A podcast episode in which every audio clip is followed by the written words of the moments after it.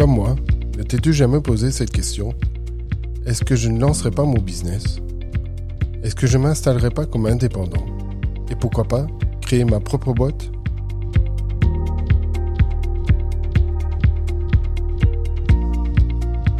Chaque entrepreneur a connu cet instant T, qui est le point de départ de tout, le point de départ de son aventure entrepreneuriale.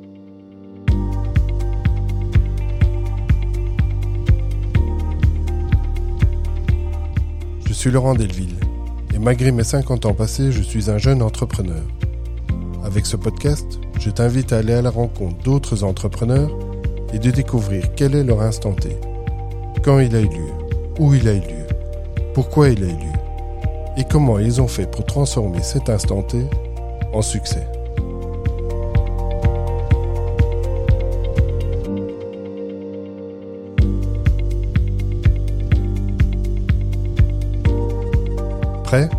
Alors allons sans attendre à la découverte de mon prochain invité.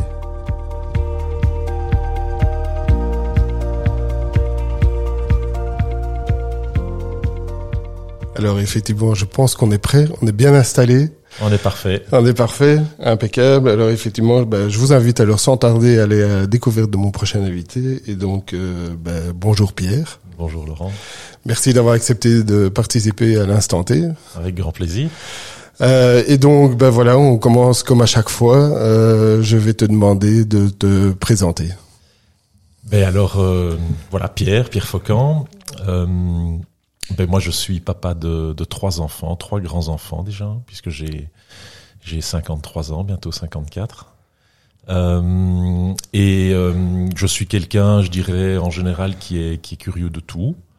Euh, je suis plutôt un, un passionné par les, les, relations sociales, donc euh, j'adore rencontrer les gens, discuter. Donc moi, euh, une belle occupation, c'est une soirée avec des amis euh, où on échange, on rigole bien. Donc ça, c'est ça, c'est bon mon, mon kiff exactement. oui. ok.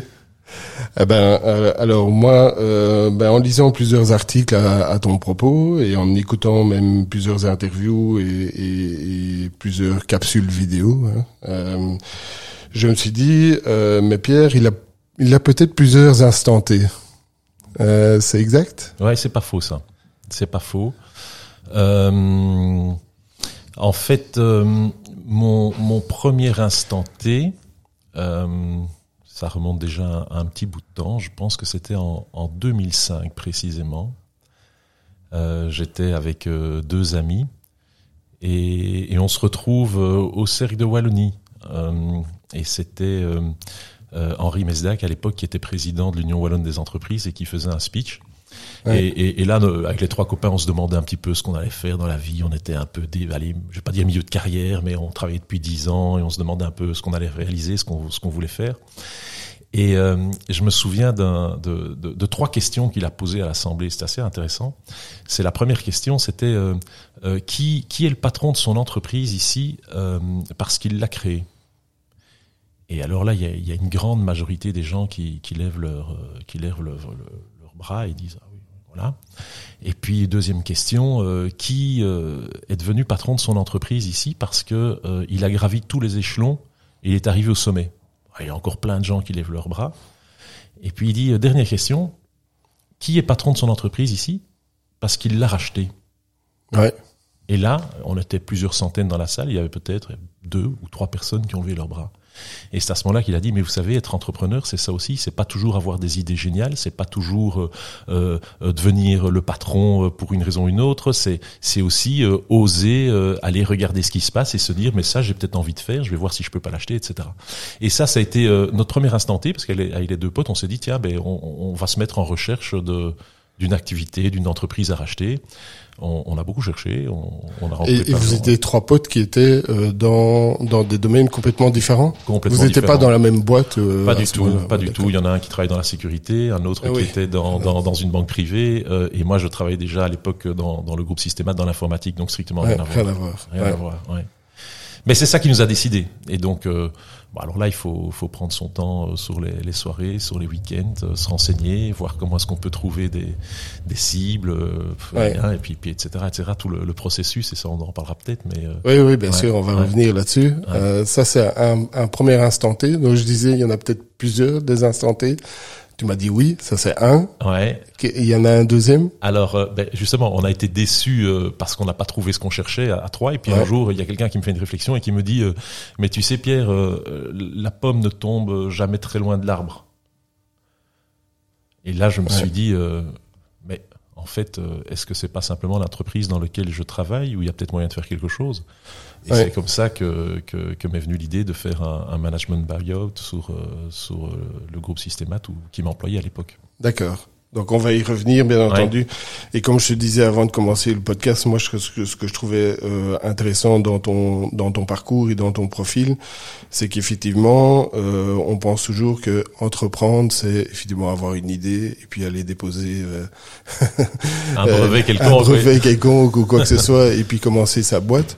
Euh, on, on va voir au cours euh, du, du podcast ici, de la discussion qu'on va avoir, que euh, peut y avoir différents types d'entrepreneurs en fait. Et donc, euh, ça Exact. va être intéressant de, de parcourir tout ça. Exact. Et alors effectivement, j'ai eu j'ai eu un troisième instant T. Ouais, C'est après le, le management buyout sur Systemat, ben après euh, je l'ai revendu et, et là je me suis un peu demandé ce que j'allais faire.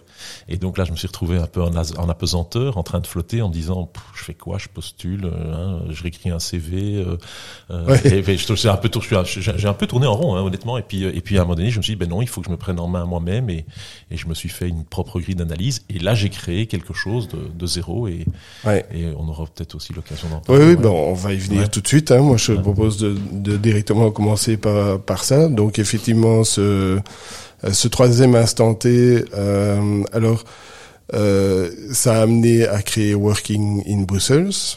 Ok, on est en quelle année? Euh, début 2019, c'est là Ouais. que je commence à réfléchir vraiment à ce que je, à ce que je veux, je veux mettre en place et ce que je veux réaliser. Oui. Ouais. Donc, c'est assez récent, en fait. Ah oui, c'est tout récent. C'est tout Ouais. récent euh, parce que entre, entre le moment euh, où l'idée germe, où l'idée euh, on la matérialise, je veux dire de manière théorique avec des business plans, et puis le moment où, où on se lance, ben il y a quand même des, des semaines voire Oui, des mois oui, qui passent, et, et puis Ouais. et puis et puis le client, il est le premier client, il est pas encore là euh, dès le premier jour. Hein, donc euh, donc fondamentalement, nous on a vraiment commencé à, à avoir une activité euh, on va dire euh, business à partir de du mois de mai 2020. D'accord. Ouais. Donc ça, Ok. a, ça a fait deux ans qu'on a qu'on a émis notre première facture entre guillemets. Ouais, d'accord. Ouais. Comment est née l'idée de, de Working in Brussels? Alors, en fait, je me suis fait une petite grille d'analyse euh, pour savoir euh, ce que je voulais faire euh, et aussi ce que je ne voulais peut-être plus faire. Euh, mais la, la première question que je me suis posée, c'est euh, voilà, je j'ai eu l'occasion de revendre l'entreprise dans laquelle j'avais investi. Euh, donc euh, j'ai gagné un petit peu d'argent, j'ai pas fait une fortune, mais bon voilà, j'ai gagné un petit peu d'argent. Je me dis tiens, mais cet argent, euh, dans quoi je, pourrais l'investir? Et tout ce qui était bourse, etc. Ça, me foutait vraiment la trouille en me disant tant d'années de travail euh, pour risquer d'avoir une correction euh, importante en Oui, quelques jours et tout. ouais, donc ouais, ça, c'est- ouais. c'était vraiment quelque chose avec lequel je me sentais pas très à quand même un risque. Exactement. Euh, racheter une entreprise, ben, j'avais essayé de le faire et je me suis rendu compte que les dossiers qui restent sur le marché, c'est c'est souvent, euh, c'est pas les meilleurs dossiers. Ouais. Parce qu'en général, quand une entreprise est à vente, elle se fait directement que- par un concurrent ou bien en amont ou en aval pour faire une, intégration stratégique. Mhm. Et donc les sociétés qui restent sur le marché, c'est pas nécessairement les meilleures, ou en tout cas celles qui restent pour les privés, c'est pas les meilleures. Donc je me disais ça, je sais que je savais que c'était quand même quelque chose qui était assez ardu et, et- et pas évident. Euh, et puis, euh, et puis j'avais eu l'occasion déjà de faire quelques opérations immobilières et je me suis dit tiens, mais l'immobilier c'est quelque chose avec lequel je me sens assez à l'aise. Donc, euh, je vais plutôt, je me sens sécurisé, donc je vais plutôt investir là-dedans. Mais bon, l'immobilier, euh, en- entre guillemets, euh, euh, acheter euh, un, deux, trois appartes et regarder si les loyers tombent, c'est pas un métier. Hein donc, euh, Oui. alors si, peut-être à une très très grande Oui, à échelle. une hein, grande échelle, oui, ça peut le devenir, Ça peut ouais. le devenir exactement. Mais mais c'était pas le cas. Donc, je me suis intéressé et ça c'est quelque chose qui m'a toujours frappé, c'est c'est que ce qui influence fortement la réussite des entreprises, c'est souvent les, les, les évolutions sociétales. Et donc j'ai regardé un petit peu en lisant autour de l'immobilier ce qui se passait, etc. Et j'ai lu et j'ai appris que ben, le co-living était quelque chose qui commençait à avoir avoir vraiment le vent en poupe, euh, qui avait plusieurs sociétés qui étaient déjà actives sur Bruxelles et en tout cas euh, dans d'autres pays également. Et je me suis dit, tiens, mais ça c'est un concept quand même intéressant. Euh, ça touche euh, en fait toutes les générations, mais moi ce qui m'intéressait c'était aussi fort les jeunes parce que je suis un peu tracassé, enfin tracassé c'est un bien grand mot, mais je, je, me dis que quand on est jeune, si on n'a pas la chance d'avoir euh, des parents pour, euh, qui sont derrière, mmh. etc. C'est, c'est quand même pas si évident de, de non, trouver sûr, des, ouais. des, des, chouettes logements, des trucs chouettes trucs, etc. Donc euh, avec le prix de l'immobilier, évidemment, c'est fort compliqué. Ouais. Exactement. Ouais. Donc je me dis tiens, mais voilà, c'est pour ça certainement que le co-living est en train de naître. Et donc euh, qu'est-ce qu'il y a moyen de de faire ou comment est-ce que tout ça peut peut, peut évoluer? Donc ça c'était un, un, un, point de vue.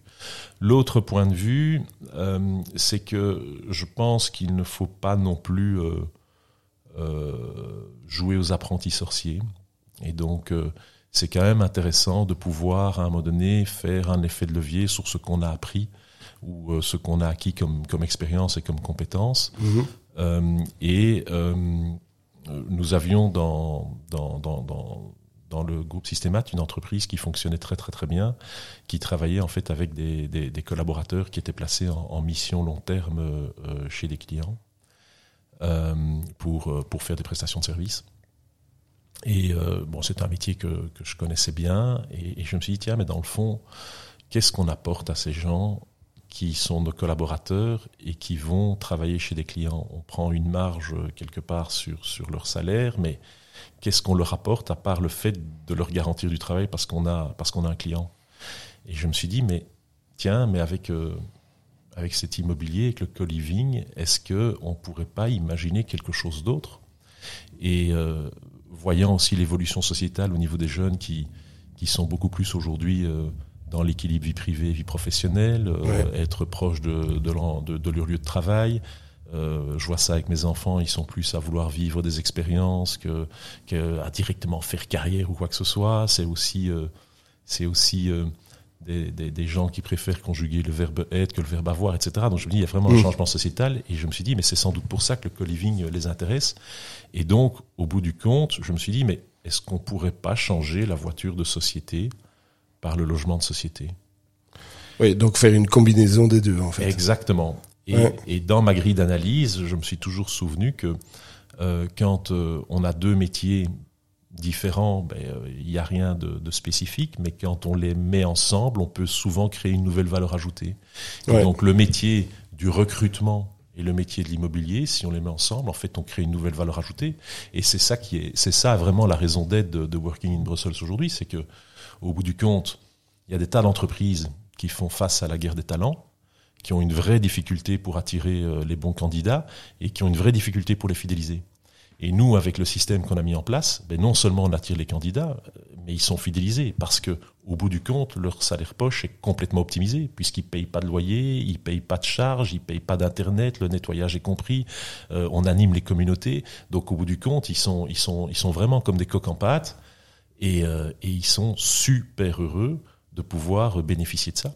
Et donc, euh, on leur offre une expérience de vie, on leur apporte un, un salaire poche qui est optimisé et, et, nous, euh, on propose euh, les personnes en service euh, chez nos clients. Et pour nos clients, c'est pas plus cher. Donc, c'est juste une stratégie win-win-win.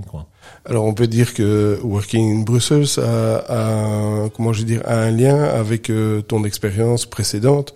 Enfin, dans ton expérience précédente, tu, enfin, chez Systemat ou, ou, enfin oui, chez Systemat, euh, bon, évidemment, il y avait des ressources humaines. Alors, c'est pas forcément toi qui faisais les les interviews Enfin, peut-être. Non, mais à un moment peut-être. Mais, mais, alors, bah, c'est-à-dire qu'au début de ma carrière, j'ai fait beaucoup d'interviews moi-même. Hein, oui, et, oui. Et voilà. Et, oui. Puis, et puis à un moment donné, effectivement, quand tu prends des responsabilités, il voilà. y, a, y, a, y a un département RH, il y a, y a des, il y, a, y, a, y a des cadres qui, qui recrutent pour toi, mais en, en finalité, bien souvent, euh, quand tu es en, en, haut de la pyramide entre guillemets, euh, mais toi, tu vois les personnes non plus pour valider les compétences, mais pour valider la personnalité. Ouais. Et aujourd'hui, ça, c'est quelque chose qui, pour moi, est essentiel.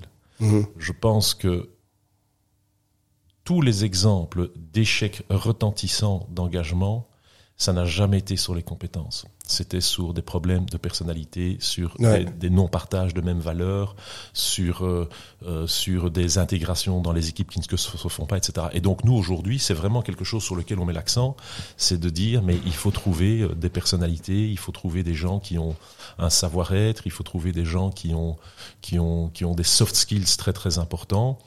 Euh, et, et puis les compétences, ben ça on a, on sait les acquérir, On peut former, on peut encadrer. Je veux dire, euh, enfin moi je, vois bien ma première collaboratrice, euh, je l'ai engagée, elle avait 23 ans et, aujourd'hui ça fait trois ans qu'elle m'accompagne. Mais quand je vois sa courbe d'apprentissage, mais c'est juste hallucinant, quoi. Je veux dire, donc euh, euh j'aurais j'aurais mis une annonce en disant je veux quelqu'un qui a trois ans d'expérience, mais jamais jamais j'aurais eu mmh. Le, le, le, Et ça c'est lié à la personnalité évidemment. Hein. Exactement. Exactement. Euh, maintenant par rapport à ton expérience euh, précédente, tu as voulu euh, effectivement offrir quelque chose de différent. Alors ça, c'était c'était essentiel pour moi, c'était de dire. Euh, euh, alors c'était pas une volonté de faire quelque chose de différent, mais c'était c'était la volonté d'innover et, d'apporter quelque chose de différent. Et et, et c'est vrai que je rigole toujours, mais quand on travaille dans l'informatique, euh, c'est un travail où on, où on, est souvent dans l'adversité. Parce que l'informatique, c'est quelque chose de complexe, euh, ça fonctionne pas toujours de manière idéale ou optimale.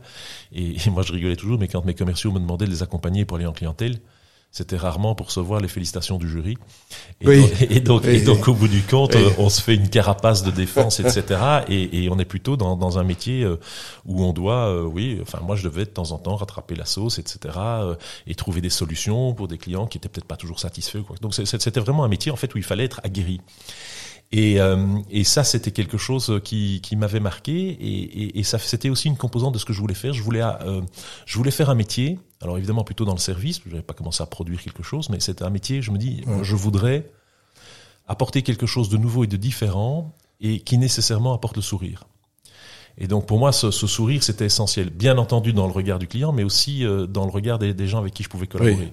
Mhm. Et, et aujourd'hui, c'est exactement ce qui se passe. Quoi. Quand je, je, je pars, euh, parce que je, je, pars, je pars en prospection comme un, comme un jeune premier. Hein. Quand je vais en clientèle euh, et que j'explique notre business model, les gens disent ah mais c'est intéressant, mais c'est génial, c'est innovant et tout, et ils posent dix mille questions et je vois un petit sourire en disant mais c'est malin.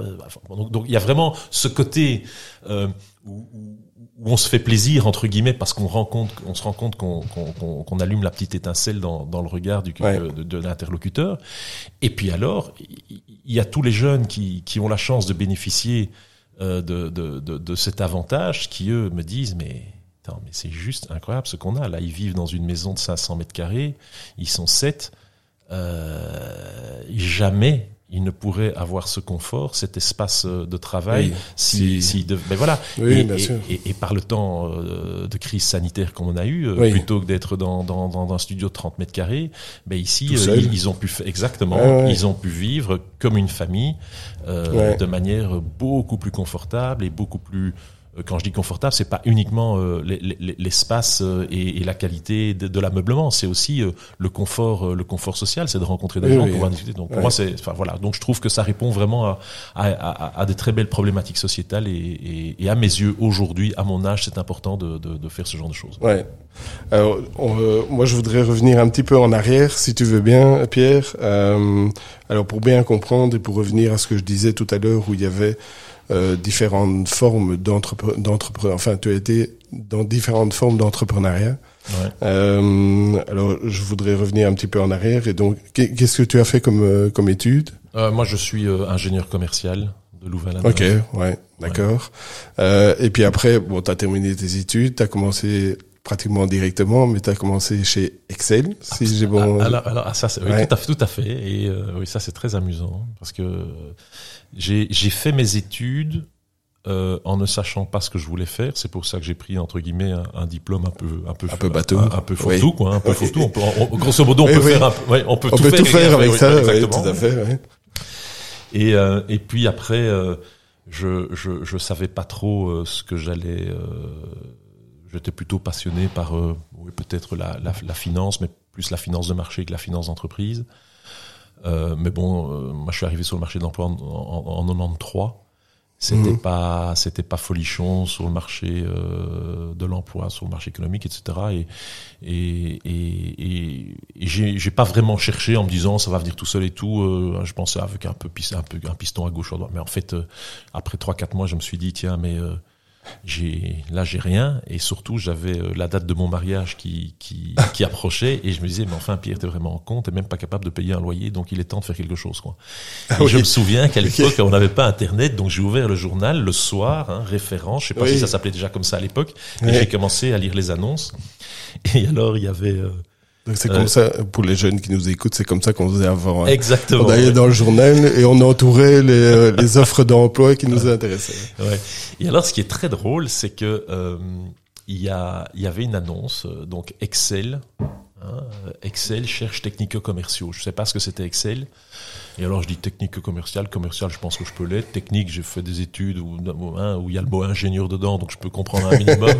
Et puis, en lisant l'annonce, je me rends compte que c'est pour être vendeur en magasin. Et là, je me dis, ouais, non, c'est quand même pas, c'est quand même pas pour Alors, moi. on hein. va rappeler ce que c'est, ce que c'était Excel, parce que Ouais. Excel n'existe plus. Ouais. Donc c'était une chaîne de magasins d'informatique, hein, Exactement. de matériel euh, informatique. Alors je sais pas s'il y avait un service derrière, je sais plus. Euh, mais en tout cas, voilà, c'était une grosse chaîne quand même. C'était une euh, chaîne retail, oui. C'était une chaîne retail, Ouais, c'est ça. Moi, je suis rentré, il y avait, je pense, cinq magasins et quand euh, quand j'ai revendu l'activité que j'avais créée au sein d'Excel au groupe Systémat, je pense qu'on était, il y avait une trentaine de magasins, donc c'était quand même Oui, une, c'était une- un- une un belle, gros truc, une, même, une belle hein. réussite, Ouais, ouais, une belle ouais. réussite. Et, et, et alors, pour, pour en revenir sur cette annonce, parce que c'était comme quoi il y a parfois des choses qui, qui ne tiennent à rien. Donc je vais jusqu'au bout de l'annonce et je me dis, bon non, euh, vendeur en magasin, je, il me semble que je peux faire autre chose. Mais il était marqué en dessous, euh, si vous ne voulez pas envoyer votre CV, vous pouvez quand même appeler ce numéro de téléphone. Et oui, mais ça c'est incroyable quoi. Et donc moi, je, et, et donc moi, je, je- je prends mon téléphone hein, euh, et je fais le numéro et je tombe sur un gars assez sympa qui me dit ah ben justement il y a une session d'interview cet après-midi, vous pouvez venir. Ah. Et donc j'étais à la session d'interview et euh, on était 50 dans une salle et on devait remplir des, des- des tests. Et en fait, j'ai bien compris que après les tests, ils servaient à rien. C'était juste pour faire patienter le temps qu'on interviewe les gens les uns, les uns après les autres. Donc c'était vraiment drôle, quoi.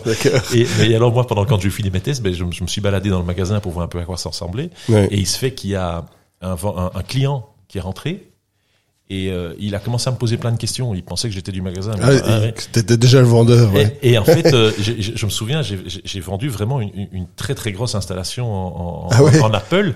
Et alors, il y a le responsable du magasin qui est allé voir le patron qui a dit, Eh, il y en a un qui est en train de vendre, faut pas le laisser partir. et c'est comme ça que Excellent. on m'a dit, ben, le lendemain, tu peux commencer. Et donc, j'ai Ah ouais. commencé le lendemain. Et puis, ben, Ok. voilà. Et donc, parfois, le, le hasard, quoi. Oui, oui, complètement, ouais. Alors Excel, donc là t'es rentré comme technico-commercial, ok, Exactement. comme En dans fait, le magasin, J'ai fait dans un magasin. Ouais, j'ai commencé au magasin de City 2 pendant un mois. Ouais. Euh, et puis on m'a dit, ben, on se dit bien que tu vas pas rester dans le magasin. Qu'est-ce que tu as envie de faire dans l'entreprise, etc. Et euh, je dis, ben moi, ce qui me- j'aime bien la vente, mais je crois que je préférais faire la vente euh, aux entreprises plutôt qu'au au retail. On Oui, dit, ah, donc ouais. faire du B2B Ex- plutôt que du B2C. Ouais. Exactement. Et il y avait un, un tout petit département euh, qui s'appelait, euh, enfin qui était enfin, oui, de B2B. Il y avait trois commerciaux et puis j'y étais et puis je me suis mis dans l'équipe et puis et puis après le, le, le parcours classique, euh, responsable d'équipe, puis sales manager et puis puis à un moment donné j'ai créé une activité au sein d'Excel qui s'est appelée Square Speed, qui a bien grandi. Euh, je suis monté à l'époque en francs belges jusqu'à 350 millions de francs belges de, Ah de chiffre d'affaires. On était Ouais. à une trentaine et là à un moment donné, ben il- il- j'ai eu l'opportunité de, de dire euh, ben, est-ce que cette activité ne devrait pas être indépendante d'Excel? Oui, ben, si elle peut être indépendante, est-ce qu'elle ne devrait pas être adossée à un grand groupe qui pourrait m'apprendre et, et- et plus me supporter dans Ah oui, oui, d'accord. Et c'est Ok. comme ça que j'ai eu l'occasion de revendre Ok. cette activité euh, au, groupe Systémat. Mais donc ça veut dire que, alors tu te dis bien, tu as créé cette, euh, ce département, on va dire au sein de Excel. Ouais. Donc quelque part c'est aussi du euh, de l'entrepreneuriat. Alors entre guillemets. Oui, alors c'était de Oui, l'entrepreneuriat. Oui, que il a, il a fallu. monté, t'as monté euh, Ouais. un département. Il a fallu chercher les personnes qui, Ouais. etc., etc. Donc j'imagine que Mais c'était des années peu- fantastiques. Enfin, je dire, Oui. moi, j'ai vécu, plein de, plein de, de- enfin, je suis quelqu'un d'assez enthousiaste et, et optimiste, Mhm. et donc j'ai j'ai toujours vu le, le- le bon côté dans, dans tout ce que je faisais. Mais, euh, mais c'était, euh, c'était des années de dingue. Hein, je veux dire, euh, la fin des années 90. Euh, Oui, t'avais oui. l'impression, enfin voilà, l'informatique c'était un truc euh, que, enfin, qui, qui, C'était la super belle époque de l'informatique. Hein. Exactement. Euh, ouais, ouais, ouais. donc c'était ouais, sympa. clairement. Ouais. Ouais. Et donc, à un moment donné, euh, SquareSpeed est racheté euh, par euh, Systemat. Ouais, donc en 99. Euh, Ouais. Et euh, donc moi je suis à ce moment-là euh, nommé responsable de la filiale, donc je suis administrateur délégué de SquareSpeed, filiale de Systemat, mais on, on- on garde entre guillemets nos couleurs et notre nom et notre indépendance. Ouais. Euh, et je reste euh, donc euh, le responsable de cette filiale jusqu'en 2003, je pense. Et là, je passe au niveau du groupe euh, et je prends la direction commerciale de, de Systemat Belgique-Luxembourg.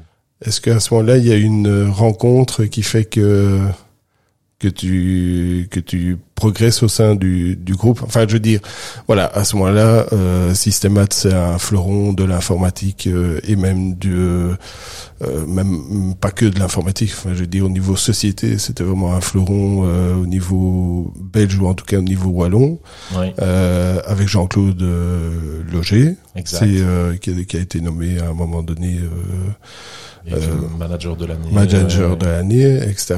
Euh, est-ce que cette rencontre-là t'a hum, t'a boosté quelque part ou est-ce que En fait, enfin, est-ce que c'est une rencontre qui est importante pour toi? Euh, elle a été déterminante dans le choix de la société qui allait racheter SquareSpeed. Ah oui. parce qu'en fait, euh, donc j'avais eu la chance à l'époque, euh, donc il y avait une, une ASBL qui s'appelait la CODIT, qui était l'association des corporate dealers en IT. Et dans cette ASBL, il y avait, je sais plus exactement, mais 10, 12 patrons, tous propriétaires de leur entreprise quasiment. Ouais.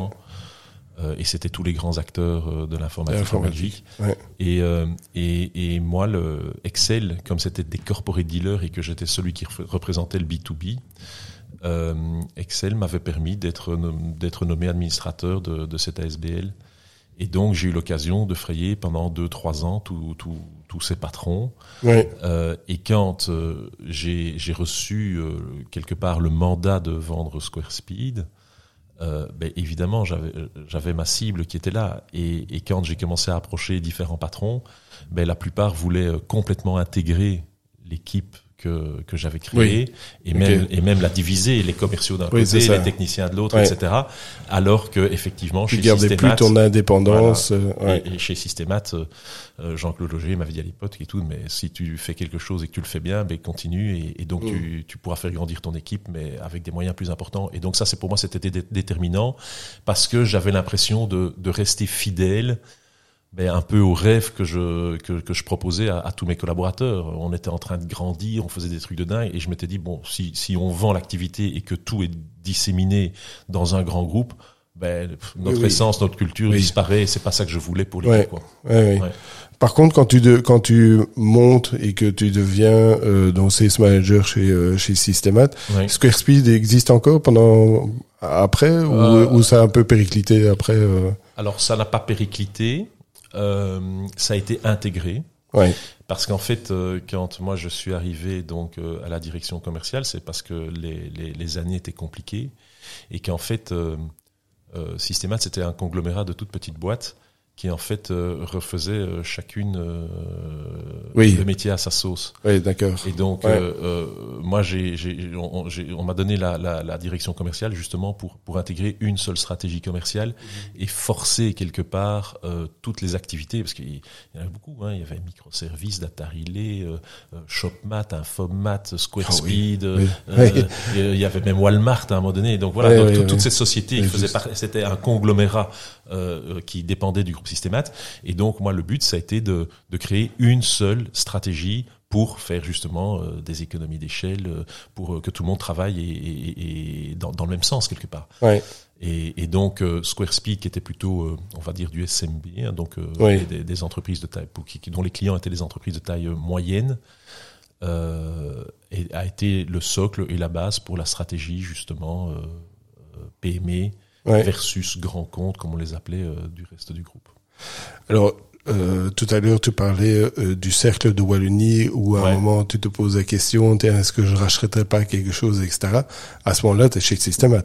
Oui, en 2005. Donc ça fait ça fait deux Ouais. ans que je suis à la direction commerciale. On a fait le turnover, la boîte est de nouveau en positif. Et là, je me dis, ben maintenant, qu'est-ce que je vais faire pour les, les, les 5, 10, 15 prochaines années? Donc c'était vraiment Ouais. un questionnement. Je me dis, est-ce que je vais rester comme ça je, je voyais pas très très bien quel était l'horizon. Et là, et là, on a cherché euh, avec mes, mes deux potes que j'expliquais tout à l'heure. On a cherché pendant pendant deux trois ans, On peut les nommer, tes deux potes? bien sûr, Régis Gaspard et Rémi Derck. Ah ben, on les salue. Ouais, ouais. on les salue, ouais. Et, euh, euh, et donc euh, voilà, on a on a fait tout le trajet euh, euh, pour euh, pour apprendre comment on peut acheter une entreprise, approcher comment est-ce qu'on peut lever des fonds, c'est quoi une due diligence, c'est quoi euh, c'est quoi une lettre d'intention, une lettre d'intention non liante, une lettre d'intention Mhm. liante, etc. Enfin, on a, on- mais j'ai appris énormément. Ouais. Et, et de cette période où on n'a pas été successful puisqu'on n'a rien racheté, hein, Oui. euh, en fait, ce que j'ai appris, c'est que quand on a une bonne idée et quand on a un bon projet, l'argent n'est jamais un problème. Ouais. En fait, euh, et, même les fonds d'investissement que j'ai rencontrés par la suite, ils disaient mais nous, euh, on, mise d'abord sur sur les équipes, sur, sur les hommes et les femmes qui composent l'équipe, parce qu'on pense que ben voilà, euh, alors oui, de temps en temps, il y a quelqu'un qui a une idée géniale qui va cartonner et qui va faire que c'est une licorne ou quoi que ce soit. Mais fondamentalement, le business, euh, ce qu'il faut, c'est c'est c'est trouver des gens qui ont envie de le développer, qui ont envie d'être moteurs, qui ont envie de euh, d'innover, mais pas des grandes choses, des petites choses dans le quotidien qui font que ça va un peu mieux marcher.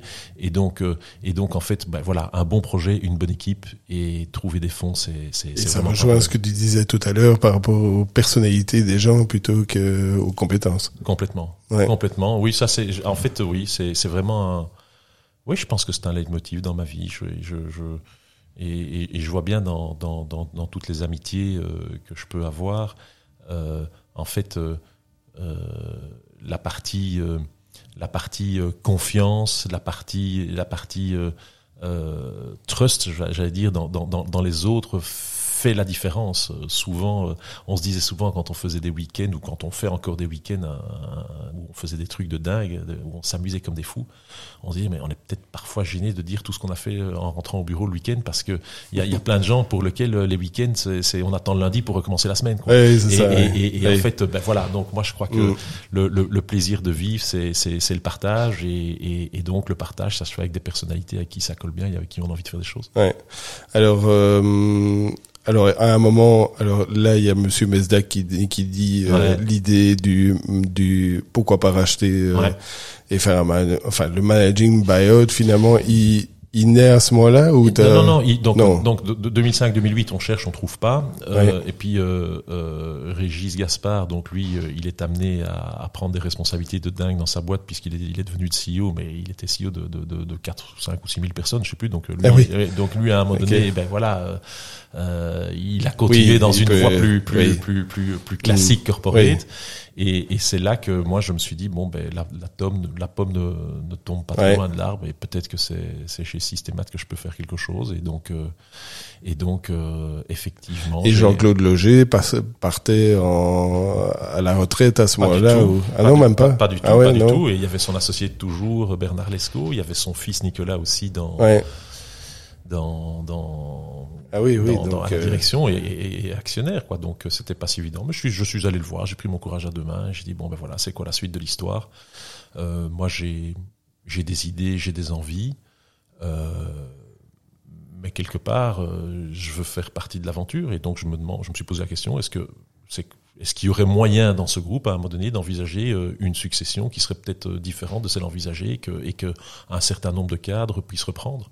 Ouais et, euh, et, il m'a dit, mais je trouve ça génial, mais comment tu vas faire pour me payer et, alors, moi j'ai dit, bon, ben, si euh, s'il y, a, s'il y a un accord, entre guillemets, sur le principe, euh, ben, moi je vais travailler de mon côté et, on verra si on peut se, se rejoindre à un moment donné. Quoi.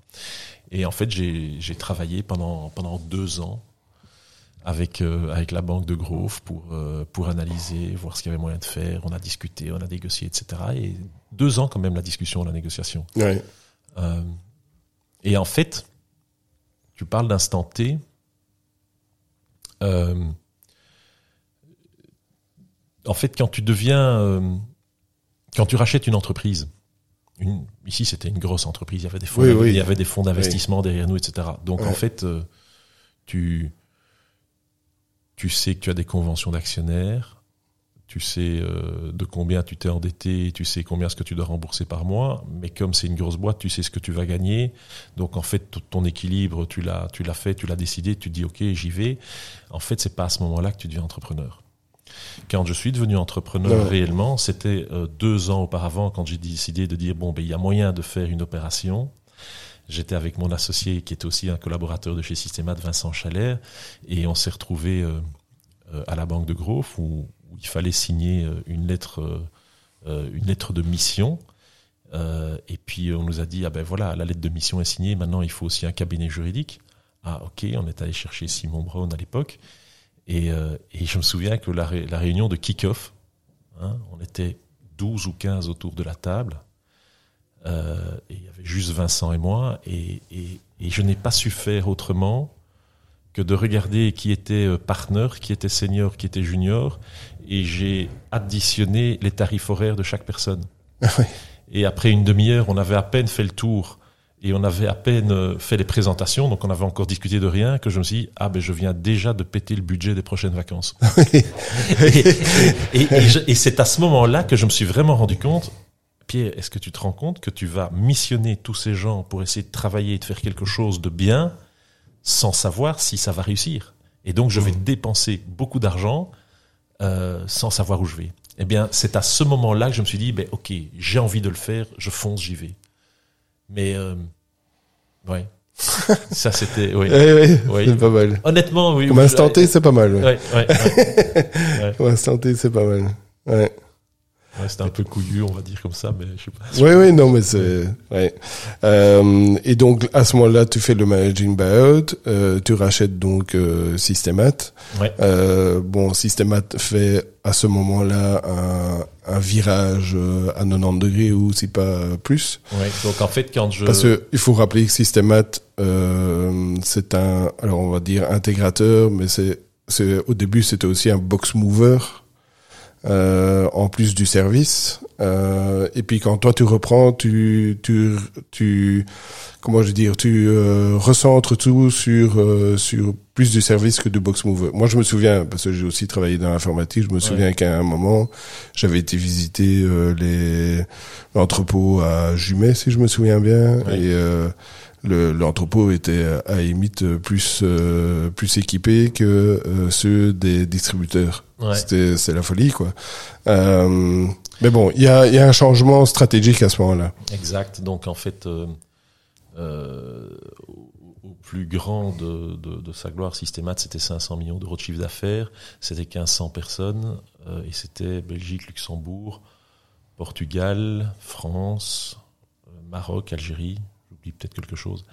Et euh, la stratégie de distribution européenne, on va dire que l'intégration ne, s'est pas bien déroulée. Et donc, euh, il y a eu un recentrage sur euh, la géographie d'origine, qui était la Belgique et le Luxembourg. Et donc, moi, quand je fais le management buyout, je fais ça sur ce périmètre-là.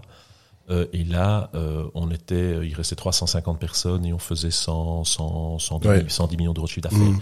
Mais ce chiffre d'affaires était composé en grande majeure, majeure partie pardon de, de distribution de matériel et de euh, services connexes, c'est-à-dire euh, préparation, installation, maintenance. Et donc euh, quelque part des, des prestations en régie euh, et, et, ou au projet. Et donc moi ma vision des choses et c'était la vision aussi des, des, des fonds d'investissement qui nous accompagnaient, c'était de dire il faut quand même créer une valeur ajoutée qui est une valeur ajoutée plus intégrée, plus récurrente, contractuelle.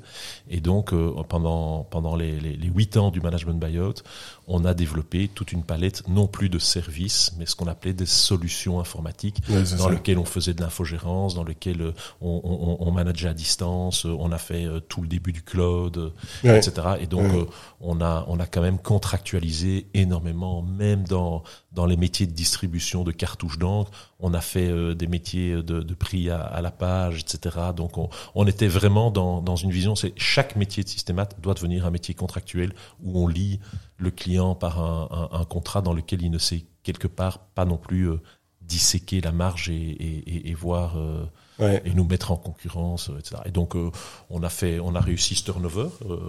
Euh, c'est, ça a été compliqué. Hein. On est, on est passé par des moments euh, très stressants aussi, hein, parce que quand on transforme Oui, une entreprise, on se retrouve souvent avec euh, avec euh, des, des métiers euh, qui, qui étaient peut-être plus plus plus en phase avec ce que le marché nécessitait. Et en Belgique, euh, réorganiser, restructurer, c'est c'est c'est compliqué. Mais au bout du compte, ben voilà, ça, ça, ça a réussi. Et, et il y a un grand groupe français, puisque c'est quand même un groupe de 45 000 personnes, euh, qui a, qui a décidé de, de nous racheter.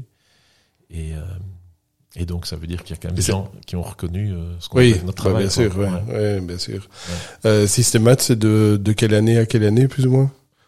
Tu t'es rentré dedans en 2000, En, 2000 ben, en, en- en 99, ouais, en 99, 99. et je sors en 2018. Donc, Ouais, de 99 à 2003, je gère une filiale. De 2003 à 2008, C'est ça, je suis oui. au niveau du groupe. Et puis, je fais le management buyout et Ouais. je sors en 2018. Et tu sors en 2018 parce que c'est racheté ou, Alors, alors, ou, ou parce que t'as eu, à un moment, tu t'es dit... Euh, Non, bon, non, non, non, non, non, Ah, c'est- très amusant parce que euh, pense, alors il y a, quand on vend une entreprise quelque part, c'est quand c'est la sienne, même si j'étais minoritaire, je la considérais comme la mienne. Euh, ben, si on n'est plus à la barre, on, on a Oui, plus trop. repères un peu. Ben, ouais, voilà, oui, exactement. Et euh, c'est un peu des, c'est c'est c'est un petit peu des, des éléments de, de discussion et de négociation, mais c'est pas très grave. Euh, en fait, moi, dans dans la vente du groupe, j'avais une pénalité financière si je démissionnais dans l'année qui suivait la, Ah la oui. vente. Ouais.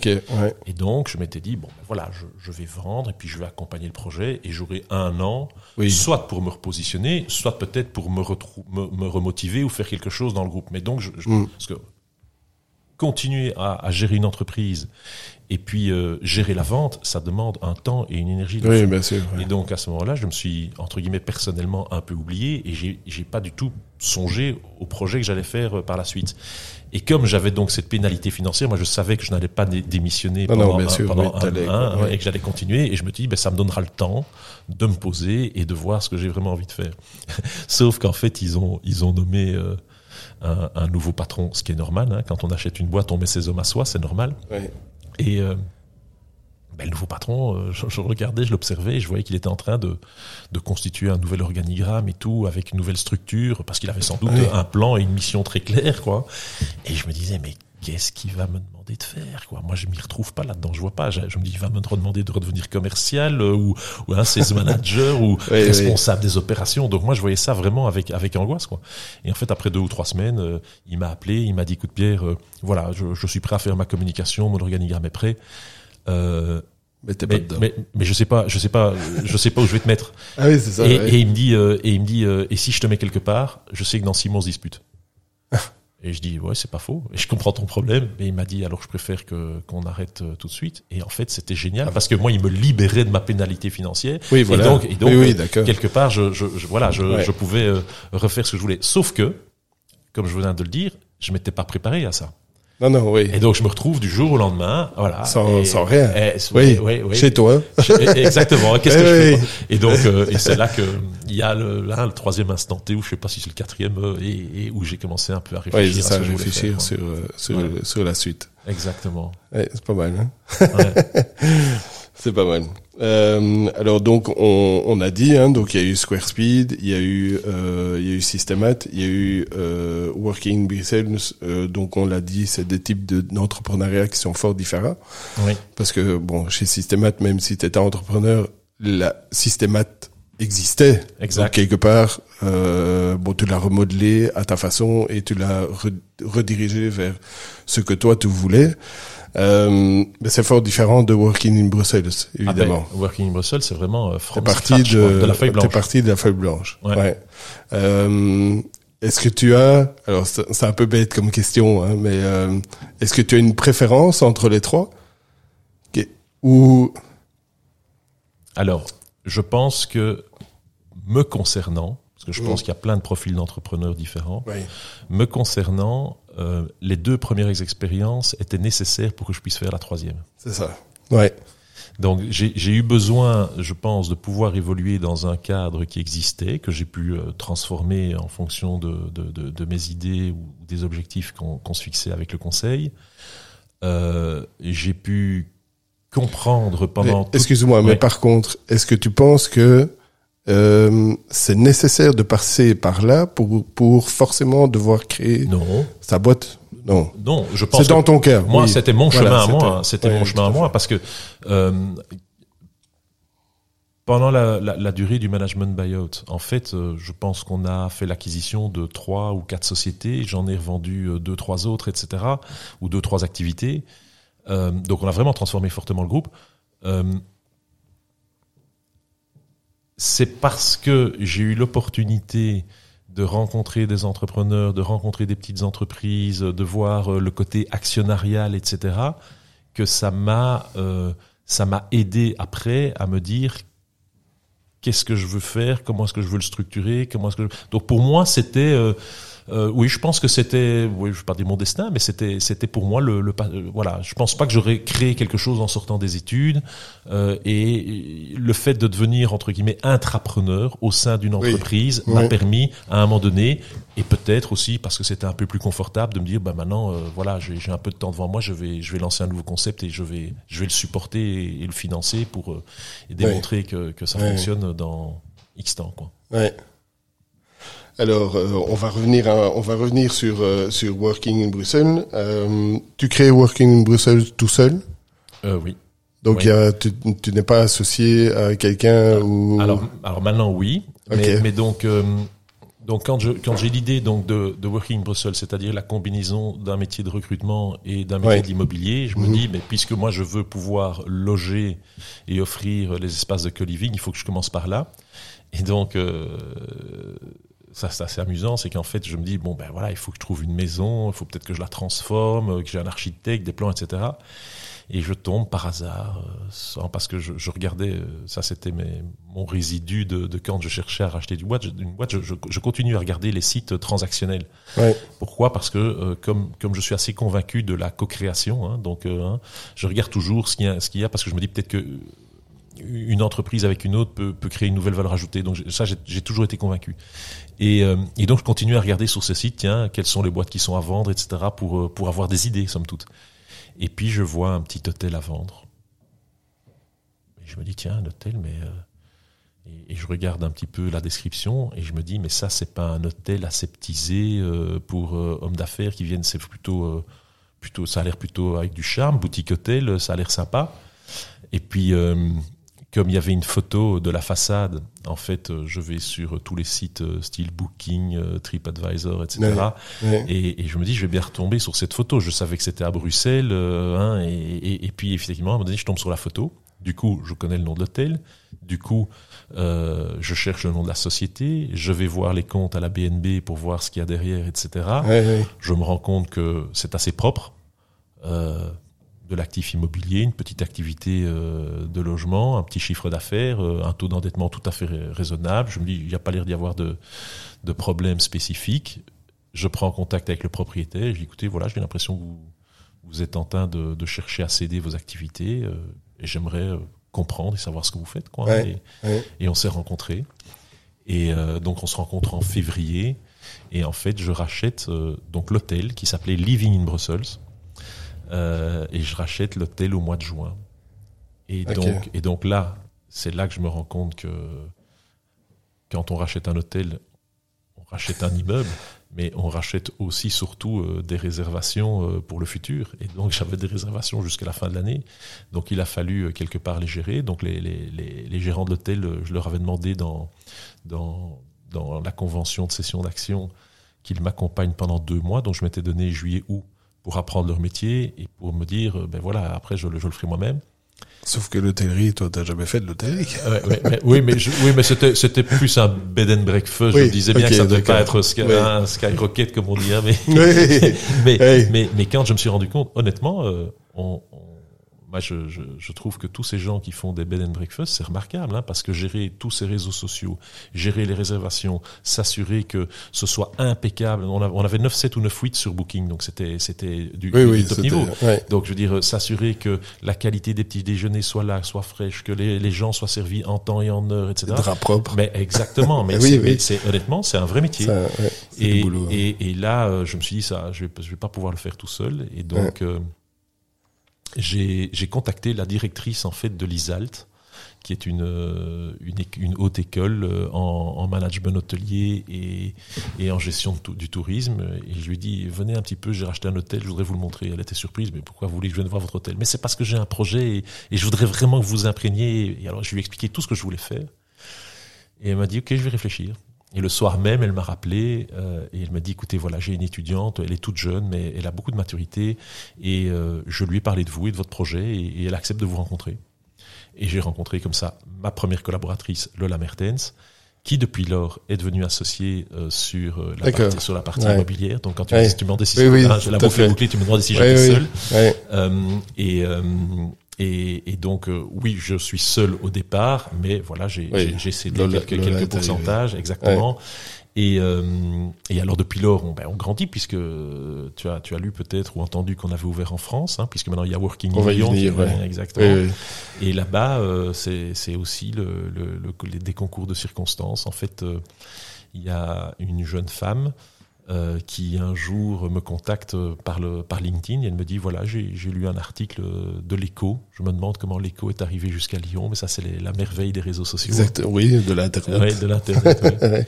Et alors, euh, elle me dit, je suis, je suis vraiment très interpellé par votre business model. Est-ce que vous pourriez me consacrer un peu de temps? Et puis euh, une vidéoconférence, 2, 3, 5, 10, et pour finir. Le courant passe. Le courant passe, mais surtout c'est une fille, je pense, extrêmement brillante et, et elle m'a transposé tout le modèle, tout le business model belge sur le business model français.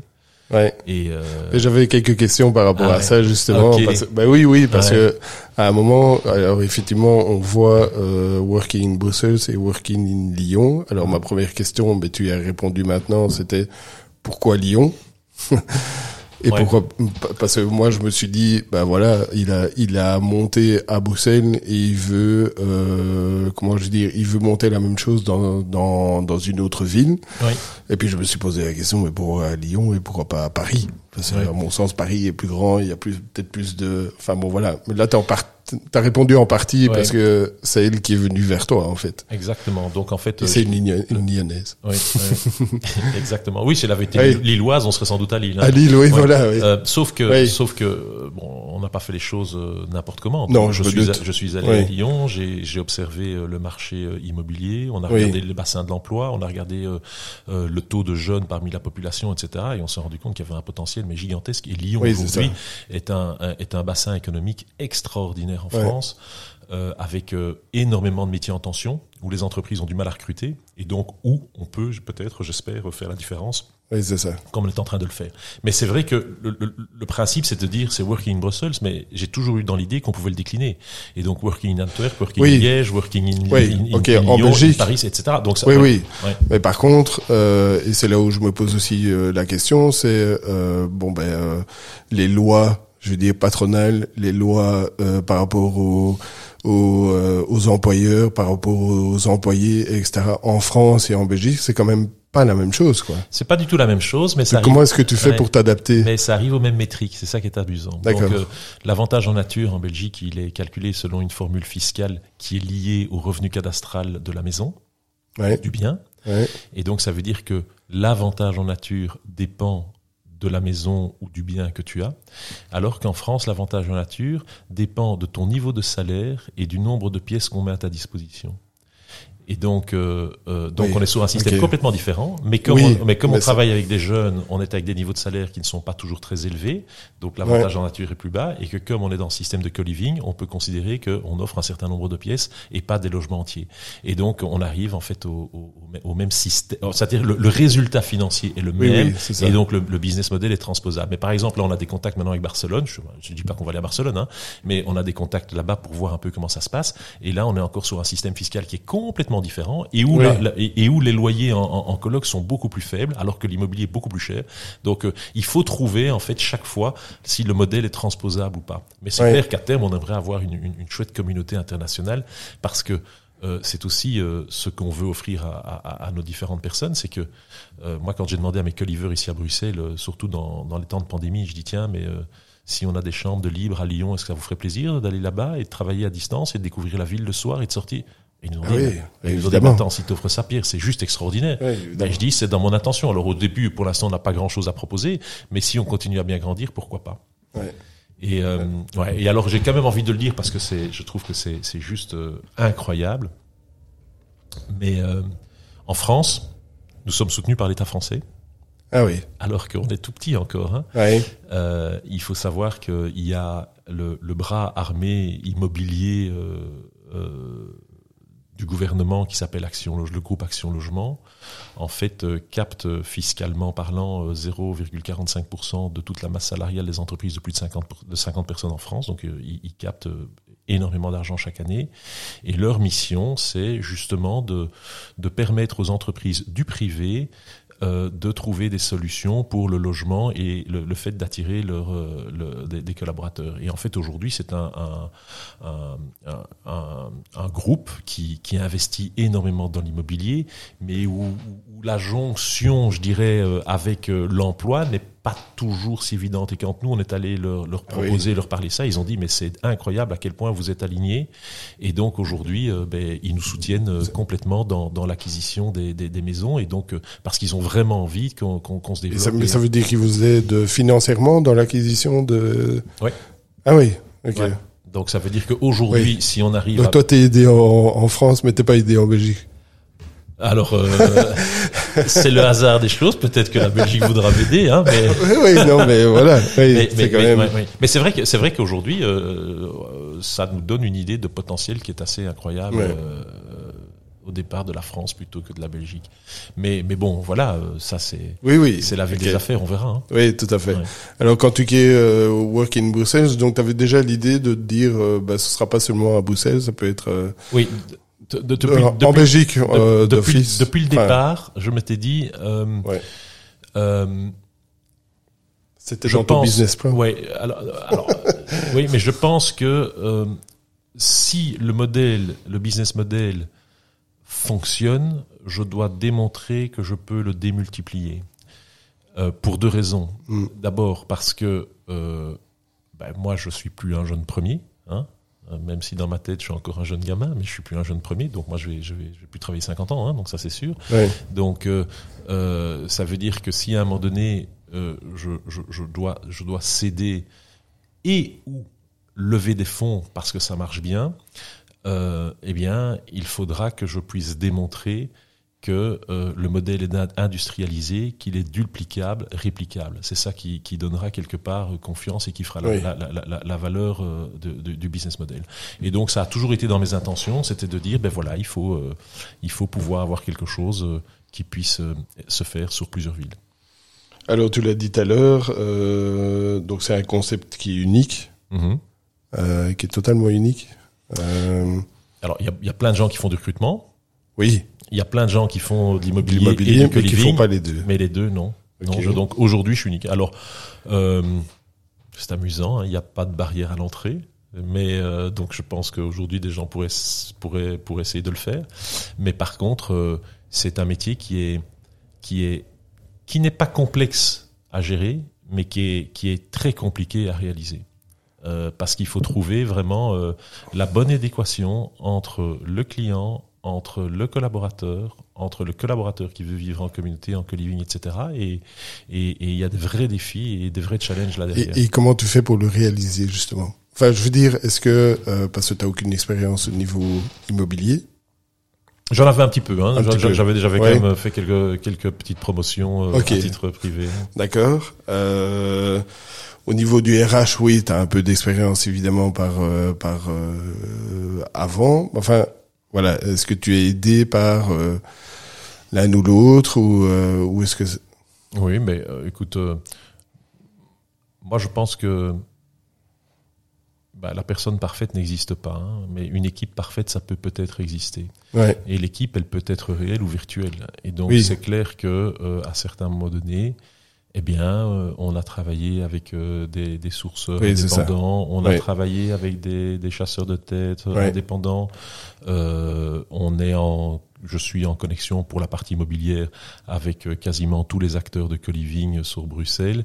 Euh, et donc, euh, on peut trouver des sourceurs de biens, on peut trouver aussi des gens qui aménagent, on peut faire des stratégies de débordement quand la maison est complète et passer sur, sur, la, sur la deuxième, si la deuxième n'est pas ça. près de ça. Donc, en fait, et donc, en fait, ce qui est intéressant, c'est, je pense, de, de, de se construire une propre expérience grâce aux associations, qu'elles soient de courte durée ou de longue durée.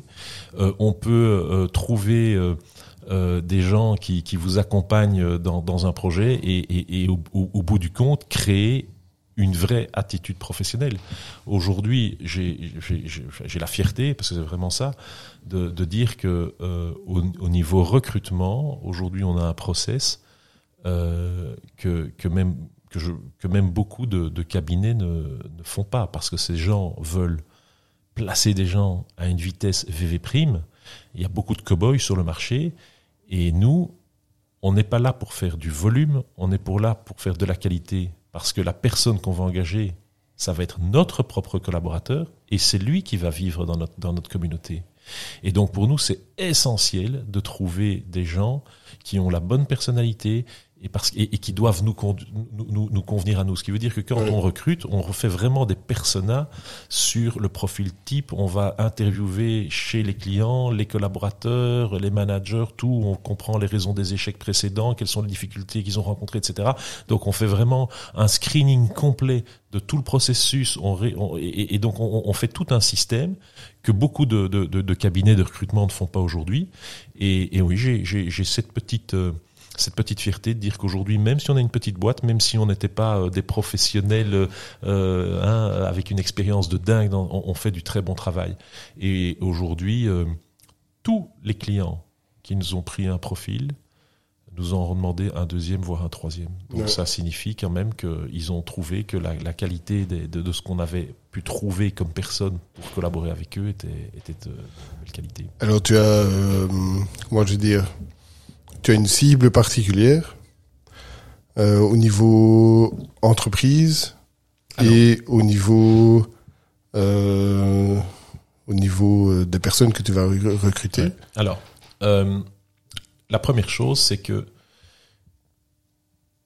si je regarde du côté des entreprises, si on a une entreprise qui est très centrée sur son organisation et sur ses process, je peux dire que ça va être compliqué pour nous de rentrer et de pouvoir euh, travailler avec eux. Parce que, quelque part, leur dire, vous cherchez des collaborateurs, vous, ne les trouvez pas, c'est nous qui allons les attirer grâce à notre processus et nous allons faire une convention de prestation de service avec eux.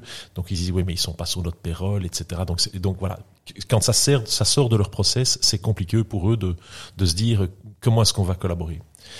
Dès qu'on est face à une entreprise dont le leadership est centré sur l'humain, sur le bien-être des collaborateurs et sur le fait qu'ils ont envie de faire plus pour leurs collaborateurs, alors ça match tout de suite. Et, Et- dire, oui, Peu, peu importe la grandeur de la société. peu importe la grandeur de la société, peu Mhm. importe. Donc, Ouais. on a des sociétés aujourd'hui de, de 10 personnes et on a des Ouais. sociétés de 500 personnes qui travaillent avec nous. Donc, euh, euh, donc la taille de l'entreprise ne, ne fait pas la différence, c'est vraiment plutôt une culture, une culture d'organisation et de process ou bien une culture euh, d'équipe, d'humain et où est-ce qu'on peut faire plus euh, pour les collaborateurs. Ouais. Donc ça, c'est du côté entreprise. Alors, de notre côté, ce que nous, nous voulons éviter, c'est ce que j'appelle la consanguinité. Ça veut dire que dans une même maison, nous ne voulons pas, a priori, hein, mais nous ne voulons pas que des personnes qui travaillent chez un même client logent dans la même maison. Parce que pour moi, je ne trouverais pas agréable de, de, de travailler avec des collègues la journée et de Oui, les retrouver encore. voilà, exactement. sûr, Donc, pour moi, la maison, c'est comme une famille. Chacun se lève, il y en a un qui va à l'école, il y en a un qui va faire du sport, il y en a un qui va travailler, et va- etc. Donc chacun part à ses occupations et revient le soir et raconte ce qui s'est passé. Donc ça veut dire que les personnes qui sont dans nos communautés ne travaillent pas chez les mêmes clients. Ça, c'est la première, la première, la première règle qu'on qu'on qu'on qu'on s'impose. La deuxième règle, c'est que nous ne voulons pas avoir des maisons monopensées. C'est-à-dire que euh, je, Oui. je ne veux pas avoir que des gens de l'informatique Oui, ou que des que gens des de la com. architectes. Voilà. ou que, oui, Parce que ce qui fait qu'un dîner est passionnant le, soir, c'est parce qu'il y a des gens qui sont dans la Bien finance, sûr. etc., et qui, qui rend justement l'expérience enrichissante, etc. Et donc ça, c'est un peu la promesse que l'on fait euh, euh, à, à, à- à nos collaborateurs. Et, et je dois dire qu'ils apprécient parce que ça leur permet de, de, de s'ouvrir euh, au, au monde, à des métiers qu'ils ne connaissent pas, de s'ouvrir à des entreprises qu'ils ne connaissent pas, etc. Et c'est d'une richesse incroyable. Et je crois que dans, dans les premières années de, de, de, vie professionnelle, c'est quelque chose qui est Oui, essentiel. prim- primordial. Ouais. Donc Ouais. euh, voilà, ça c'est un petit peu les. Alors tu parles de maisons, mais il y a plusieurs, il y a plusieurs maisons actuellement. Pour l'instant, sur Bruxelles, ben, on a cette maison-ci qui, qui aujourd'hui euh, est, est- est complète. Hein, donc Ouais. on va, on va peut-être avoir quelque chose qui se libère, mais je veux dire, elle est complète parce qu'on on peut encore aménager euh, une chambre. Euh, mais, euh, mais on est en train de, de regarder euh, très sérieusement euh, à la deuxième. Ouais. Euh, je pense que si on n'avait pas eu euh, la France, on aurait déjà la deuxième. Euh, on a mis quand même pas mal de, de notre énergie sur l'ouverture, l'association, trouver là-bas sur place euh, le bâtiment, Mhm. etc. Euh, mais mais c'est très bien et ça nous a permis pendant ce temps-là de, de mettre aussi une structure de recrutement euh, donc plus internationale puisque on recrute en France pour Bruxelles et à Bruxelles on recrute pour, Oui. pour, pour les Français. Et, et, et ça, c'est génial parce que il y a plein de gens dans la région de. Lyon qui ont envie de vivre euh, dans la capitale de l'Europe, et il y a plein de Belges qui se disent bah, moi j'ai pas d'attache spécifique, y aller travailler euh, à 600-700 kilomètres plus bas avec un meilleur temps à côté des montagnes et, et, et a deux heures de train de, de Oui, la oui, Côte d'Azur. oui. Donc, donc voilà, ça, ça, ça n'apporte que, que, que du positif de- d'avoir euh, cette euh, dualité géographique pour l'instant. Alors vous, com- combien de personnes il y a à Boussen Alors aujourd'hui, euh, en, de- en termes d'employés, vous êtes. euh, Oui, oui, attends, alors je vais, ouais. je vais- je vais te répondre. Euh, donc aujourd'hui, euh, je n'ai pas le nombre exact, mais je pense qu'on a fait euh, 17 recrutements en tout Ouais. sur deux ans. Euh, et euh, tous les gens que nous avons recrutés ne sont pas nécessairement dans le co-living. Pourquoi? Parce que c'est une promesse qu'on fait à nos clients. C'est que si un client nous confie la recherche d'un profil, mais il est évident que si on écarte tous les gens qui sont qui ne viendraient pas dans notre business model et qui viendraient pas dans notre co-living, ça veut dire que notre client peut peut-être passer à côté de la perle qui lui conviendrait. Oui. Et donc, nous, on, Mm. on- recherche tous azimuts en fonction euh, de ce que notre client souhaite comme type de compétences. Et puis, c'est seulement après, quand il y a le match, mais qu'on regarde si, euh, si effectivement, si effectivement la, la personne est intéressée par le package avec co-living. Alors, il est évident qu'il y a beaucoup de gens qui postulent par chez nous qui, qui savent qu'il y a ça. Et donc aujourd'hui, au, au départ, on a été un peu, on, bon, bah, comme, de- comme une entreprise qui, qui débute, on cherche un peu tous les types de profils. Et puis Oui. maintenant, on affine la stratégie. Oui. Mais, mais, mais, mais, mais maintenant, euh, on a un taux de, de gens en co-living par rapport au, au nombre de personnes que nous avons euh, recrutées de plus ou moins 20, 20, Mm. 20, 25, 20, entre 25 et 28 Ça, c'est c'est c'est c'est ce qu'on a Ah aujourd'hui. oui, oui. Oui. Ouais. Et donc euh, voilà, je pense qu'à terme, on sera euh, à un pour un. C'est clair que quand euh, il y a une jeune dame qui convient parfaitement pour un job et qu'elle dit mais moi je suis mariée, j'ai deux enfants, ben, elle, va jamais, elle va jamais venir dans le co-living. Bah non, mais, si elle a envie du job et que l'entreprise a envie d'elle, ben alors, alors on, a, on agit comme sûr. un cabinet de recrutement tout à fait C'est classique. ça. Oui. Ouais. Et à Lyon, il y a combien de personnes à Lyon Alors à Lyon, ben là, euh, on a notre premier candidat qui a été euh, signé euh, cette semaine-ci. Donc euh, Félicitations. bah oui, parce qu'en fait, c'est amusant parce que nous, nous avons mis donc Working in Brussels a été fondé en septembre 2019 Ouais. et notre premier candidat a été placé euh, en mission euh, en mai 2020. Donc nous avons mis neuf mois pour euh, se faire un réseau, pour aller prospecter Oui, les oui. clients, pour recevoir les premières missions, pour trouver les gens, les interviewer, etc. Donc on a mis neuf mois pour avoir notre premier. Et elle, donc euh, euh, Charlotte, qui est associée donc sur Lyon, euh, elle, elle a mis exactement neuf mois aussi pour avoir son. Donc, Ah ouais. euh, comme comme s'il y avait un- Ouais, le, le même lead time comme Ouais, ça. ouais. Donc c'était assez, c'est Ouais. assez, assez amusant. Et donc et là, on a une maison qui peut accueillir jusqu'à 11 personnes. Ah oui, d'accord. Ouais. Ouais. Ça laisse euh, des perspectives. Ah oui, oui, bien sûr, bien sûr, oui, oui. Mais c'est pas, enfin voilà, tu le disais, c'est pas uniquement sur euh, cette maison-là. Après, il y a moyen de s'étendre, il y a moyen de.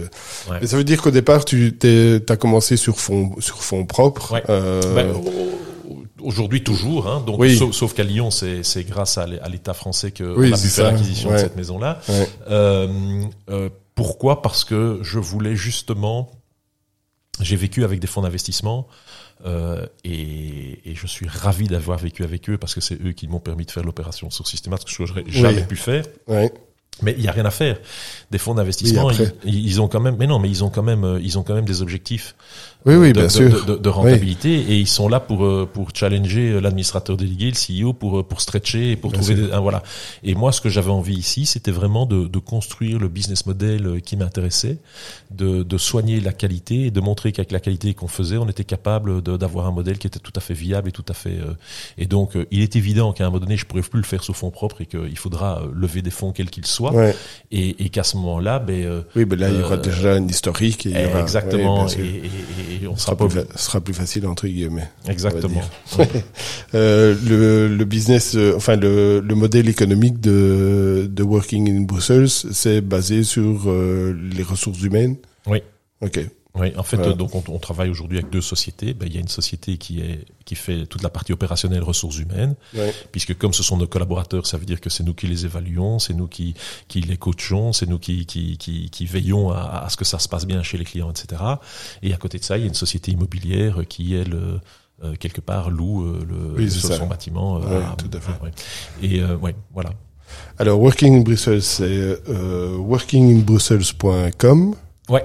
Et il y a Working in Brussels, euh, non workinginlyon.com aussi. Exactement. Ouais, alors c'est assez bien fait, hein, parce que tout à l'heure je suis allé voir, alors j'ai tapé sur Google Working in Lyon, je me suis dit je vais tomber sur euh, sur les, les boîtes de recrutement, les machins, etc. Et vous êtes les premiers dans le... Ouais. Et euh, c'est assez incroyable parce que euh, nous n'avons pas mis un seul euro dans, dans du SEO. Ouais, Donc, euh, donc c'est que le site est très bien fait. je, oui. Oui, Et, et, et, je- alors, je pense qu'il est bien référencé, mais, mais surtout, euh, et ça c'est le plaisir d'un d'un concept qui est totalement novateur, c'est qu'on a eu quand même euh, des retombées euh, presse, radiophoniques, télévisées assez incroyables, puisqu'on est même passé au JT de 19h30 sur la RTBF, quoi, donc c'est assez oui, oui, hein. tout à fait. ouais. ouais, ouais. Et, euh, et donc, et donc euh, le, le- le- ça, c'est la, la- les algorithmes un peu mystérieux des réseaux sociaux. Mais plus tu es référencé dans des articles de presse, quand tu peux avoir des podcasts comme ce soir, etc. Eh bien, euh, plus euh, euh, tu, tu gagnes des points, je pense. Et, Ouais, et, fait, et- ouais. et donc aujourd'hui, Ouais. euh, c'est vrai que on tombe assez rapidement sur Oui, oui, c'est assez sympa. quoi. Ouais. Ouais. Et donc quand on va sur ton site, euh, sur ton site internet, donc là il y a moyen évidemment de rentrer par, euh, je veux dire vraiment différentes portes. Il y a la porte évidemment de celui qui recherche du boulot, donc euh, Ouais, et il y a la porte de euh, de l'entreprise. exact. Ouais. Donc euh, c'est un peu la particularité du business model parce qu'on me demande souvent mais oui mais attends mais tu tu travailles pour les talents ou tu travailles pour les entreprises? Mhm. et euh, et je dis mais euh, c'est la particularité du business model c'est qu'on travaille vraiment pour les deux. Alors si tu me demandes qui est mon client c'est celui qui me paye mes factures. Donc mon client c'est l'entreprise. Oui. Mais par contre euh, je vais tout faire pour que le talent trouve réellement le job qui fait sens, qu'il puisse trouver cet équilibre, vie privée, vie professionnelle, qu'il vive des, des expériences enrichies, etc. Parce que c'est cette qualité de vie qu'on offre, et évidemment le salaire poche qui est optimisé, c'est cette qualité de vie qui fait qu'on a un pouvoir d'attractivité. Et ce pouvoir d'attractivité, c'est celui qu'on met au service des entreprises. Et donc si on n'avait pas cette attention permanente sur ce qu'on veut offrir aux talents, on n'arriverait pas à faire la différence. Oui, oui. Et c'est cette Oui. différence-là que l'on peut effectivement mettre au service des entreprises. Et Alors ce qui est génial, excuse-moi, je t'interromps, Non, mais- non, vas-y. mais ce qui est génial surtout dans le business model, c'est que pour l'entreprise, c'est pas plus cher. Parce que nous, on se calque complètement sur le coût, euh, le coût employeur. Donc, euh, donc, dans l'entreprise, ce n'est jamais une décision de financière de passer par nous. Parce que comme on travaille sans retainer, sans, sans fil de recrutement, etc., nous, notre marge, elle est constituée tout au long de la vie du contrat. Donc, au bout du compte, euh, pour l'entreprise, Oui, oui, ça- ça ça change strictement rien. Quoi. Donc, c'est vraiment une question de dire, euh, est-ce que j'ai envie de collaborer avec une entreprise qui va donner plus aux gens avec qui on collabore tous les jours? C'est ça J'adore, j'adore l'enthousiasme. Non, mais c'est vraiment, euh, c'est, c'est, c'est, commu- c'est communicatif. Je veux Ah dire, ben. c'est vraiment chouette. Merci. Euh, alors comment comment est-ce que euh, le plus simple donc c'est via le site internet. Euh, comment est-ce que toi on te suit on te suit sur euh, LinkedIn. Euh... je dirais que oh, oui, moi si c'est mon réseau, alors moi, oui, moi oui, quand, j'écoute les jeunes, ils disent il faut tous être sur Insta, mais moi Insta, je j'y arrive pas quoi. je, je, je, suis, je, suis, je suis trop boomer quoi, tu vois. Mm. Mais euh, non, moi, moi le le réseau où je suis le plus facilement euh, joignable, connectable et, où je, où je où je publie, où je partage des choses, ben, ouais, c'est LinkedIn. Oui. Ouais, ok. Euh, ok, parfait. Alors, je vais encore prendre un petit peu de ton temps. Euh, pour toi, réussir, qu'est-ce que qu'est-ce que ça veut dire? Euh, Être heureux. Ouais. Euh, tout simplement. Euh, alors, il y a plein de choses qui peuvent rendre heureux. Mais qu'est-ce que oui, c'est ça. Hein, mais, mais mais fondamentalement, je, mais je l'ai dit, mais ça, mais je le dis depuis depuis des années et des années. Et moi, j'ai dit le jour où je ne m'amuse plus, j'arrête. Ouais. Le problème, c'est que comme je suis assez positif, je m'amuse toujours. Quoi. Mais, euh, mais, mais, mais être heureux, c'est, c'est, des, c'est des petites choses. Hein. Euh, ça peut être euh, un candidat qu'on a refusé, mais à qui on a expliqué pourquoi ça n'allait pas le faire, etc., qui nous envoie une tartine en disant c'est la première fois qu'on me répond euh, en expliquant tout ça. Et, alors on se regarde et on se dit là on a fait du bon boulot, c'est génial. Ça peut constructif. être exactement. Mm. Euh, ça peut être euh, ça peut être euh, un contrat euh, très juteux où on peut avoir euh, une très chouette marge parce que bon il y a une chouette négociation et que voilà et on se dit waouh là on, a bien gagné notre vie c'est ça peut être ça aussi mais mais mais mais pour moi ce qui rend vraiment heureux au quotidien, c'est l'aventure humaine, c'est c'est le fait d'avoir un projet, de le partager avec des gens, de le voir grandir, de le voir évoluer, et au bout du compte, des embûches, mais on en a toutes les dix minutes mais on trouve des solutions aussi toutes les 12 minutes. Hein donc, euh, donc, donc, donc, au bout du compte, moi, c'est ça qui, c'est ça qui, qui, qui me rend heureux, c'est, c'est ça qui me rend passionnant. Je pense que euh, si je devais me retrouver euh, à faire du travail moi tout seul, je pense que je, pense que je ferais pas mm. grand chose. Mm. Donc, ce qui m'intéresse, c'est, oui, c'est, c'est l'équipe, c'est le contact et, et, et, de voir tout ça grandir. Ça, et, et, finalement, après Systémat, en fait, t'aurais pu arrêter. Alors, euh, il faut savoir que euh, quand tu ne travailles pas, tu dépenses beaucoup plus. donc, oui. donc, euh, non, non, non, voilà. Euh, je, je pense que avec euh, des enfants qui étaient encore, qui sont encore toujours aux études, oui. Alors peut-être que si j'avais été me retirer au, au, fin fond du sud, peut-être que j'aurais peut-être plus envie. Mais bon, voilà, c'était pas le cas, et donc j'avais d'une manière ou d'une autre le, le, besoin à un moment donné de retrouver une activité rémunératrice, quelle qu'elle soit, quoi. Est-ce que tu peux euh, quantifier, compter le nombre de nuits blanches que tu as faites? Assez peu. Oui. honnêtement, assez peu. J'ai, alors, je dis pas que j'ai jamais eu une insomnie, mais je, je, je, pense que mon insomnie, est-ce que c'est ce que serait, serait dû à du stress ou à des angoisses? Euh, Je crois pas. Non, je, je dors assez bien. Honnêtement, je dors assez bien. J'ai, j'ai cette, oui, je fais, je fais le switch. Et d'ailleurs, et d'ailleurs, euh, et d'ailleurs, je, je, je pense pas ramener mes problèmes euh, à la maison, comme on dit. Donc euh, voilà, je, je, passe d'un truc à l'autre assez facilement. Alors, est-ce que tu as des routines? Alors, on, ah, avant, le, on a fait un petit test avant, on parlait du petit déjeuner que tu n'as pas pris ce matin. mais est-ce que tu as des routines, des choses que tu fais tous les jours et que voilà, tu pourrais pas te passer? Non. Un café? En fait, euh, oui, je bois. Oui. Non, non, mais euh. non, mais euh, euh, oui, c'est quelque chose qui m'amuse assez parce que parfois j'ai l'impression d'être un très mauvais élève euh, quand je je lis je lis parfois ce que des entrepreneurs à succès disent ou bien ce que des coachs conseillent de faire, etc. J'ai l'impression qu'il faut avoir euh, une discipline de vie, il faut se lever très tôt, il faut passer beaucoup de temps à la lecture, euh, il faut structurer son temps, gérer ses priorités, faire du sport, etc., etc. Euh, et, et, et d'être très structuré. Et euh, je pense que je suis tout sauf tout ça. Hein et donc, alors ça veut pas dire que je fais pas de sport, ça veut pas dire que je lis pas, mais, mais je veux dire, j'ai j'ai une vie qui est assez intuitive. et j'ai. Tu, improvises beaucoup? Alors, je, je, je suis quelqu'un d'assez mental, et donc je, je, pense beaucoup et je, et, je, je réfléchis beaucoup. Euh, et donc, je peux pas dire que les décisions euh, sont sont complètement intuitives ou quoi que ce soit, mais mais mais mais je, réagis en fonction de ouais je sais pas c'est un peu difficile à expliquer comme ça mais mais ce que je voulais te dire qui, qui m'importe c'est que dans le business l'important pour moi n'est pas d'aller vite c'est d'accélérer au bon moment et, et, et donc euh, aller vite tout le temps c'est s'épuiser, c'est c'est c'est c'est aller droit dans le mur, c'est sans doute les burn-out, hein, on en parle. Hein, je veux dire, c'est le stress oui. permanent, etc. Donc ben voilà, il y a il y a des jours où je fais peut-être pas grand chose, mais par contre il y a une opportunité ou un travail sur lequel on doit s'atteler, et ben là euh, je vais accélérer à fond et, et je vais aller jusqu'au Ouais. bout, etc. Mhm. Et, et je crois que c'est ça qui fait aussi euh, l'équilibre qui me permet de de- de- de- d'avancer correctement, c'est que je je ne me noie pas. euh, ni dans un job ni dans des responsabilités qui fait qu'à un moment donné ça déborde donc j'ai j'ai une vie assez assez diversifiée Euh, comment est-ce que alors je pense que tu as déjà un peu euh, répondu à cette question, mais comment est-ce que tu progresses? Par les autres Ouais, euh.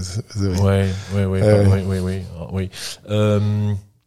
Je pense que je peux, je, je, je peux reconnaître mes erreurs. Bon, il faut, enfin, il faut évidemment que si on me dit que j'ai tort, ben, il faut quand même un minimum argumenter, hein. mais, mais par Oui. contre, mais par contre, je, c'est, pas un problème. Oui. Honnêtement, je pense que c'est pas un problème pour moi. Et alors peut-être que je vais pas l'avouer le, le jour même, mais le lendemain, je dis, j'ai réfléchi, euh, t'as raison, on va faire autrement. Quoi, hein. Donc, donc, euh, moi, je progresse, oui, je, je progresse au contact des autres, vraiment. Ouais. Est-ce qu'il y a une application que tu utilises tous les jours et euh, sur ton sur ton smartphone? Euh, Non. alors, écoute, euh, alors, je suis évidemment connecté pour avoir les messages, pour savoir, parce que bon, on n'est pas toujours au même endroit quand on travaille, surtout avec Lyon, etc. Donc, je suis assez Oui, connecté sur mes messages, ça c'est sûr. Tu vas rire, mais euh, mes applications bancaires s'ouvrent souvent parce que quand on est start-up, ben, la trésorerie c'est important. Hein, Donc, euh, ça, ça c'est quelque chose que j'ouvre régulièrement. Ouais. Et, et le reste, c'est comme je suis, je suis assez curieux. C'est, beaucoup, beaucoup les, les, les, les nouvelles, les journaux, la presse, etc. Mhm. que j'ai sur mes applications. Ouais. Ouais. Et pour le reste, on utilise un truc en interne qui est juste extraordinaire. Euh, ça s'appelle Notion. Je sais pas si tu connais. Non. Euh, c'est c'est c'est Lola qui a trouvé ça. Et, et aujourd'hui, ça fait office de CRM, ça fait office de RP, Ah ça ouais. fait, fait office de database. Elle a tout configuré. Je ne me demande même pas comment. Euh, cette application est quasiment gratuite. Et c'est incroyable. Et j'ai montré ça à des gens euh, professionnels euh, du monde RH. Ils m'ont dit, mais attends, pour une startup qui a deux ans, avoir un, un outil pareil, c'est juste hallucinant. Ouais. Donc euh, c'est top. Ouais. Parfait. Bah écoute, euh, merci beaucoup Pierre pour ce moment. Ben, écoute, C'était avec- grand très plaisir, très c'est- agréable et, et très enrichi- enrichissant, je trouve. Ben, écoute, merci à toi. C'est chouette. Merci de ton intérêt. chouette. Bah oui, non, écoute, euh, voilà. Euh, dernière question, où est-ce que euh, qu'est-ce qu'on qu'est-ce qu'on peut te souhaiter? Euh, par rapport à Work in Brussels C'est d'être euh, dans dix villes différentes. Non, je c'est pas ça que j'ai envie qu'on me souhaite. J'ai- plutôt envie qu'on me souhaite euh, simplement que le développement soit quelque chose d'harmonieux pour que les gens qui aujourd'hui croient dans le projet et s'y investissent puissent en retirer le profit, que ce soit la satisfaction, que ce soit euh, la fierté, que ce soit euh, peut-être financier, etc. Mais c'est vraiment ça. Moi, je j'ai j'ai pas de plan pour me dire il faut. Non, j'ai allez, on a un chouette projet, développons-le. Et si on le développe et qu'on arrive à faire quelque chose de sympa, si c'est harmonieux, tout le monde pourra en, béné- en- en tirer son bénéfice, Ouais. quel qu'il soit. Impeccable. Bah, encore merci Pierre. Euh, et bon, bah, bah, voilà, chers amis, encore un instant T qui s'est transformé en succès, hein, Ouais.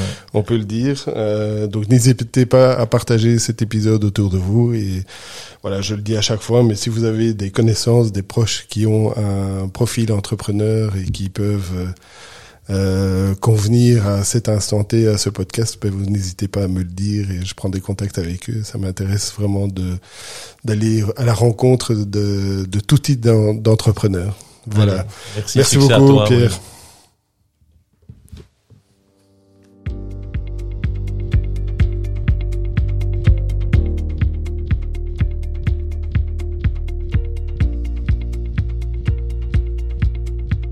Ben voilà, un nouvel épisode de l'Instant T qui se termine. Merci beaucoup de l'avoir écouté.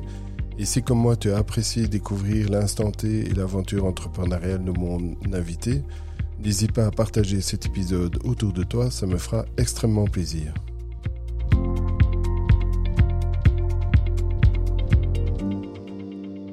Je t'invite également à laisser une note de 5 étoiles à ce podcast sur ta plateforme d'écoute préférée. Ça me fera remonter dans les classements et me permettra de mieux faire connaître ce podcast.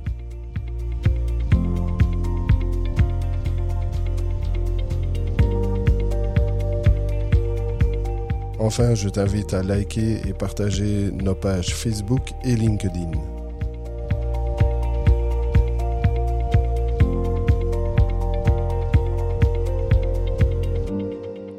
Ce podcast est produit et réalisé par Imavicom. Rendez votre business visible.